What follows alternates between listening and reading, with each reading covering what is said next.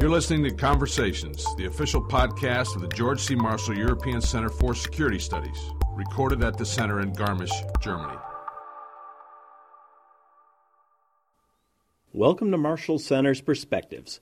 Marshall Center's Perspectives shares interviews with key decision makers and newsmakers who are here to support one of our many programs.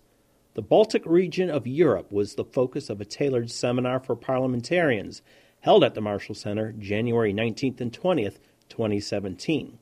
Newly elected parliamentarians from Estonia, Lithuania, and Latvia spent three days discussing national security topics with some very influential people. One of those speakers was Dr. Ian Pascu, Vice President of the European Parliament. Dr. Pascu is a frequent visitor to the Marshall Center. He is a Romanian politician and is a former Minister of Defense. With nearly a decade of service in the European Parliament, he has certainly seen many changes and developments. Dr. Valbona Zeneli, Program Director for Black Sea and Eurasia, sat down with Dr. Pascu to ask him about European security in this region. Here's that interview between Dr. Zeneli and Dr. Pascu, recorded on January 20th. So, my first question for you is so, the strategic environment in Europe is clearly being shaped and defined by new geopolitical developments. And we're starting with the financial and economic crisis, with the Brexit vote, migration crisis, uh, the threat of terrorism in Europe, the rise of nationalism and populism in Europe, the challenges in Ukraine and the annexation of Crimea. So, among all those challenges, what is that keeps you awake at night? What are the most pressing challenges? Well, you know, the fact that they are all emotional, highly emotional, and uh, when you stir up emotions, especially with the population, then it's very difficult to keep your head cool and uh, get, you know, the right decisions in the right time. So I believe, you know, that this is actually uh, the problem which is um, to be to be dealt with. But other than that, I consider that the financial and economic crisis has been uh, a game changer in the sense that the European Union became inward looking, and therefore we started to neglect what was happening around us, and all of a sudden we discovered that we are encircled by conflicts which start to spill over in through the refugee crisis and also through terrorism, uh, which has transformed the perception of the European citizens. Defense, for instance, and security, which has never been at the top of the agenda, has become at uh, a major topic now, and uh, the European leaders are trying to respond to it. So uh, I would say, you know, that there is not one, mm-hmm. but all of them, you know, uh, keep us uh, awake at night, together combined together. Bring those, those yes. challenges, those yes. threats. So you are here this morning to speak to a group of parliamentarians from the Baltics. What do you assess to be the top tier challenges for this region, and what could be done, should be done to address those challenges? Well, if we take uh, the declarations and actions coming from Moscow, we see that there is an attempt uh, on the part of the current administration in Moscow to uh, somehow restore the um, status of Russia to the levels of the Soviet Union. And uh, from that point of view, certainly the countries which have been part of the Soviet Union um, are in a very sensitive position. But at the same time, let's not forget that the Baltic countries are part of NATO and the EU, and therefore, you know, they have uh, the full protection of those institutions. Mm-hmm. So, um, two resolutions were voted by the European Parliament last October on how the European Union should tackle the deteriorating security environment that we see in Europe. And among some of the ideas, uh, the first one was establishing an European Union operational headquarters to plan, command, and manage uh, crisis. And the second one was setting a defense budget of 2% of the GDP, which we have heard for a long time recently. So, how much do you think these plans are implementable in the framework of the European Union? Well, you know, uh, uh, in the European Parliament we are asking for such a headquarter.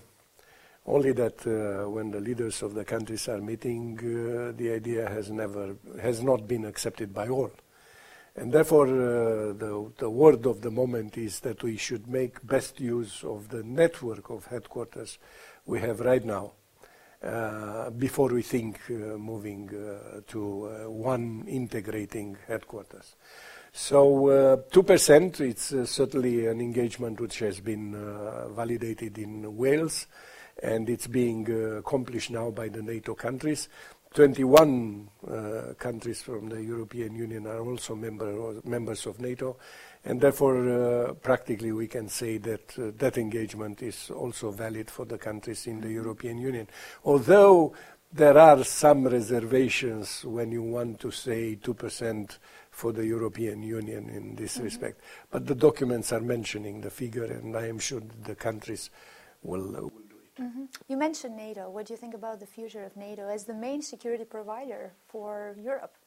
It's a good question because uh, right now we would like to see what is the concept of a NATO of the new administration.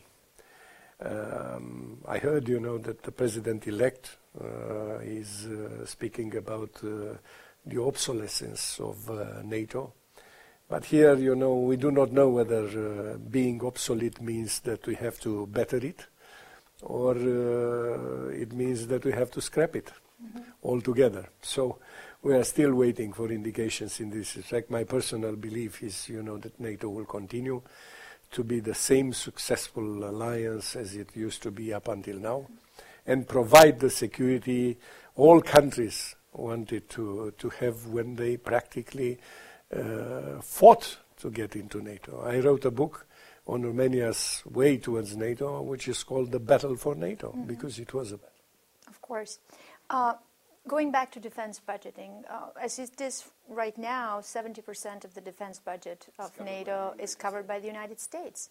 And also considering Brexit, then will be that 80% of the defense budget will be covered by non EU members. How much that could be sustainable in the long run?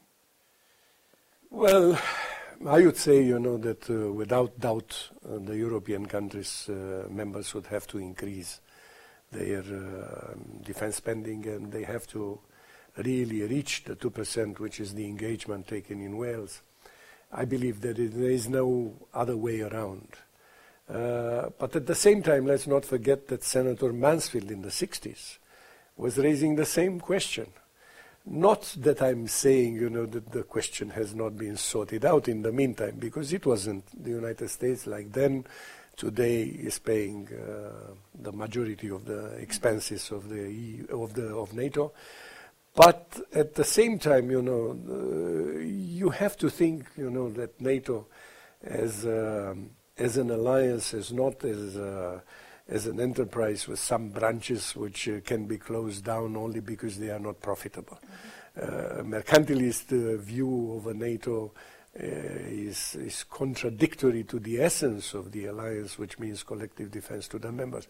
Not all the members can afford themselves to to have the entire array of instruments at their disposal. If they if they ha- could. Mm-hmm then they wouldn't probably ask uh, to get into NATO. So we have to really bridge in between these two views in order to, to have an effective uh, NATO. But mm. 2% is indispensable. Which is important for showing political will because the 2% of plus, some countries. Plus, it's real money. It's plus, it's real money. Mm-hmm. In the U- European Union now, there is a tendency that the European Commission would start to uh, fund um, some. Mm-hmm uh, uh, defense-related projects, civilian defense-related projects. Uh, so we are moving in that direction in which you know defense is not funded only by national means but also by uh, mm-hmm. community means. So maybe it could be a wake-up call for the It will be European a wake-up call, and it is certainly advantageous for the countries which are not so uh, rich, uh, which otherwise, you know, uh, would be very reluctant to invest the scarce, scarce resources they have uh, into defense, although defense, as I said, you know, becomes a major concern of the European citizens. Thank you. We'll move to another region, to the Black Sea. You were the rapporteur of the European Union on security challenges in the Black Sea region. That was yes, strategic military situation in the Black Sea uh, following the illegal annexation of Crimea.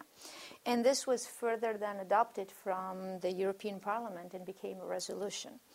So, how important do you think is the Black Sea Basin for uh, the European security? It is very important uh, because, you know, after uh, almost 150 years of neglect since the Crimean War, which was in the middle of the 19th century, Black Sea has been a uh, forgotten part of Europe where uh, nothing happened. Uh, it was more or less, you know, a uh, Soviet lake, then shared with Turkey, and nothing happened. Everything started to change when uh, important deposits of energy have been found within the basin. And also when, you know, uh, the consumers in the West started to import the resources coming from uh, Central Asia, from the Caucasus. And therefore the Black Sea has become then really important. And now probably inevitable it's inevitable that it got also a political military relevance. And uh, what has happened uh, with respect to Georgia in 2008 and with Crimea uh, in uh, uh, 2014, uh, it's evident that this is the case. Mm-hmm. We see in Europe a rise of nationalism. the generation of leaders such as Helmut Kohl or Francois Mitterrand, they really believed in a strong European Union. It looks like nowadays there is a new generation of leaders across Europe. They are trying to protect their countries from Europe. Do you think this trend will continue? What we are going to see in the future? What the future of the European Union will look like? Well, you know, in history, there are moments, and I'm speaking about individual countries, there are moments uh, which present themselves, you know, only once for a long uh, number of years. Um, you have to have the generation which is aware and which has the courage to act and take advantage of that opportunity which is presenting itself. For instance, the Romanian generation uh, at the time of 1877 uh, 78, when Romania got independence from uh, the Turkish Empire or uh, in 1918 after the First World War when Romania got reunited with the other territories. So these are achievements which were possible because the opportunity offered was valued by a generation of leaders which were aware and courageous enough to do it. It happens sometimes, you know, that there are big events, important opportunities, and the generation of leaders is not top quality. It's not ready, maybe, to and, and then you know, and then you either really lose the opportunity, miss the opportunity. But I think, you know, that even in that case, uh, you have to really elevate yourself at the level of the moment. Even if you cannot do that, you have to overpass you, to overcome all the uh, handicaps you have, and try to raise at the level of the challenge. Uh, I think, you know, that uh, we are in such a situation because uh, not many people can be called today uh, leaders of the rank of uh, Helmut Kohl or Mitterrand or uh, Roosevelt or uh, others like, like them, you know. So, but, but still, these are the leaders we have, and they have to really improve themselves. Mm-hmm. So maybe we need more leaders and followers no, of the public opinion. Yeah, it's true. It's true. You know, some of the leaders are rather followers and uh, stay with their finger on the pulse of the people and say, ah, you want this, I can offer mm-hmm. this. Uh, ah, you want that, I can offer that. Uh, this is not leadership. it's exactly what you said, the followship. But, uh, but still, you know, look at what happens with defense. Defense has been, and defense budgets have been slashed continuously uh, all these years in the European Union, and all of a sudden, when defense has become a major concern of the European citizens, the leaders have reacted immediately, uh, which demonstrates that they are capable of elevating themselves at the level of the expectations. And this is what people are expecting. Uh, hopefully. Hopefully. Uh, one of the most significant events in 2016 was the Brexit decision yes. of the UK. Do you think other EU nations will follow this path? And how strong and resilient is the European Union without United Kingdom?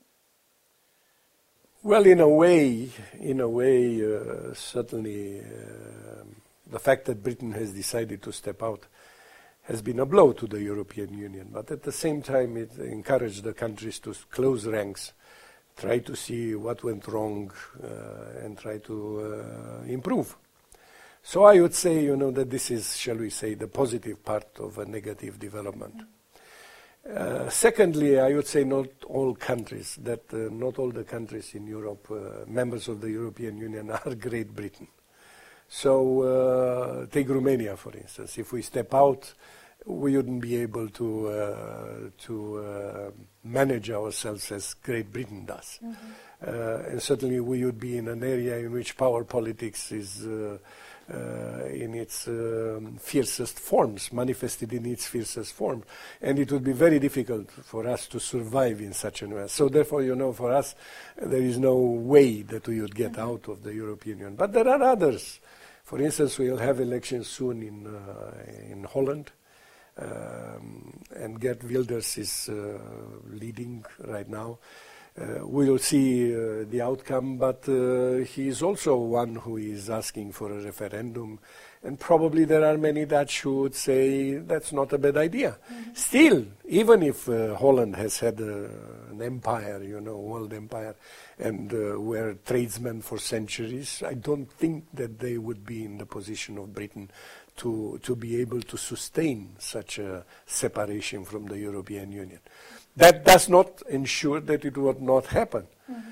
But, but uh, then, you know, uh, you will have to have a calculation which is, which is really long time and, um, and uh, much more based on, on concrete facts rather than emotions.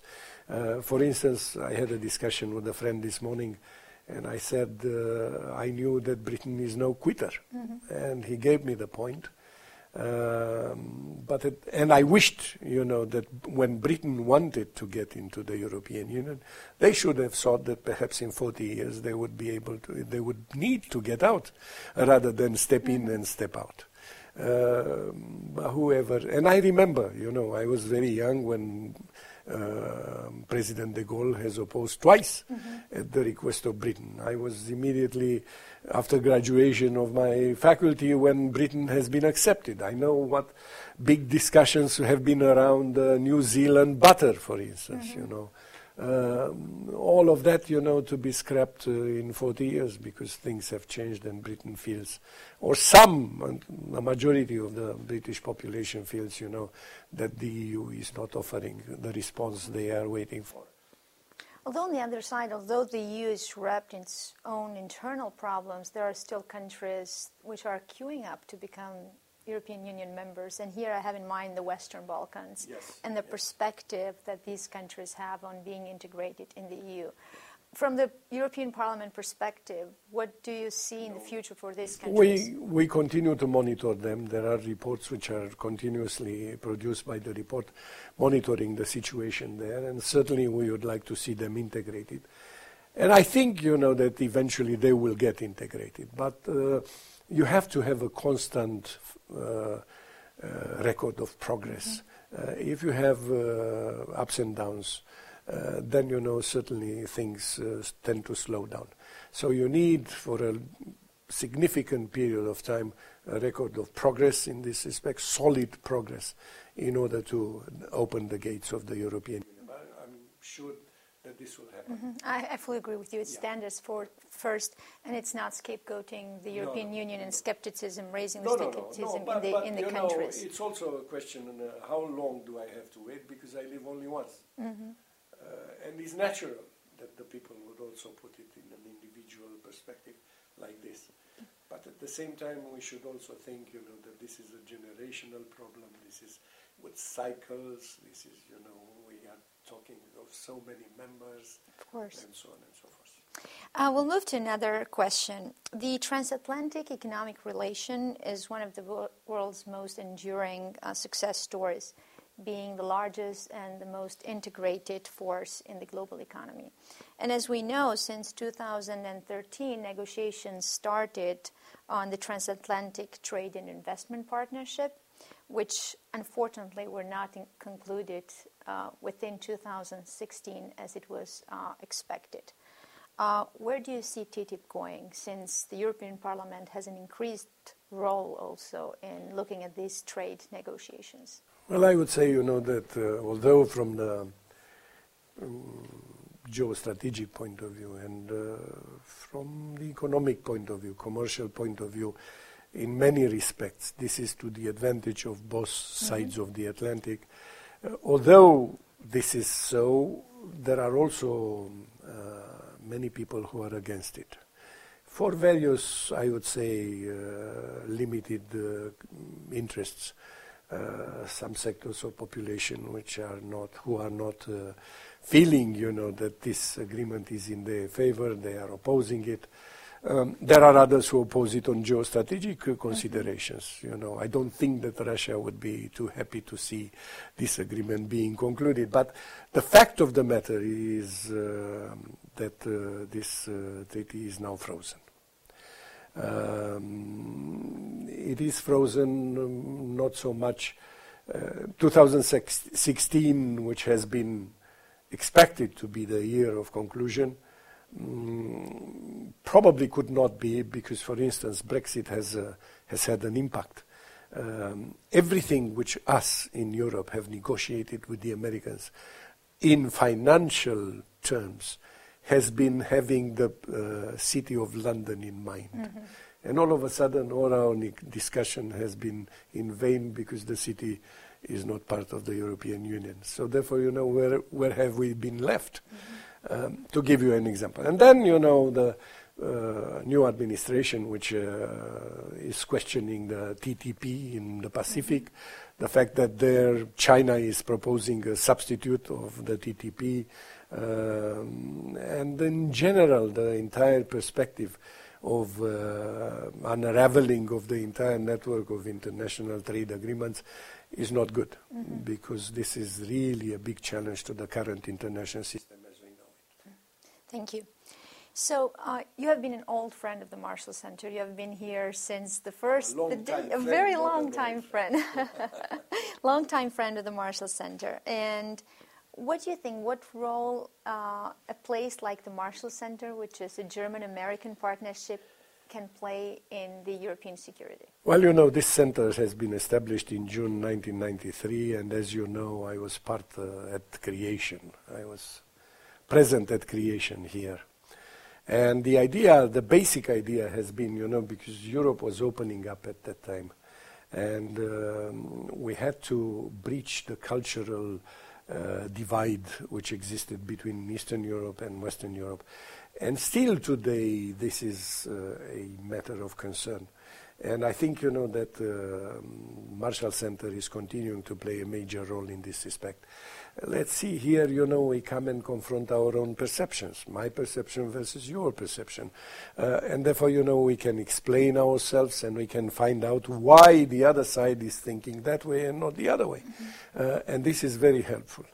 Plus, plus the fact that uh, you have an array of uh, uh, lectures which really open up the horizon of the participants. So I think you know that uh, the rationale of the Marshall Center is still solid, and um, I hope to be able to be invited. That was an interview between Dr. Valbona Zeneli and Dr. Ian Pascu, Vice President of the European Parliament, recorded at the Marshall Center on January 20th. Dr. Pascu was a guest speaker at a tailored seminar for parliamentarians from the Baltic states. Join us for more security insights with interviews of our visiting guest speakers on this podcast. Thank you for listening to Conversations, the official podcast of the George C. Marshall European Center for Security Studies. The opinions and views expressed here are not necessarily those of the Marshall Center, the Department of Defense, the German Ministry of Defense, or any other entity affiliated with the Marshall Center. More from the Marshall Center is available on Twitter, Facebook, and other social media channels, and at www.marshallcenter.org. Thanks for listening.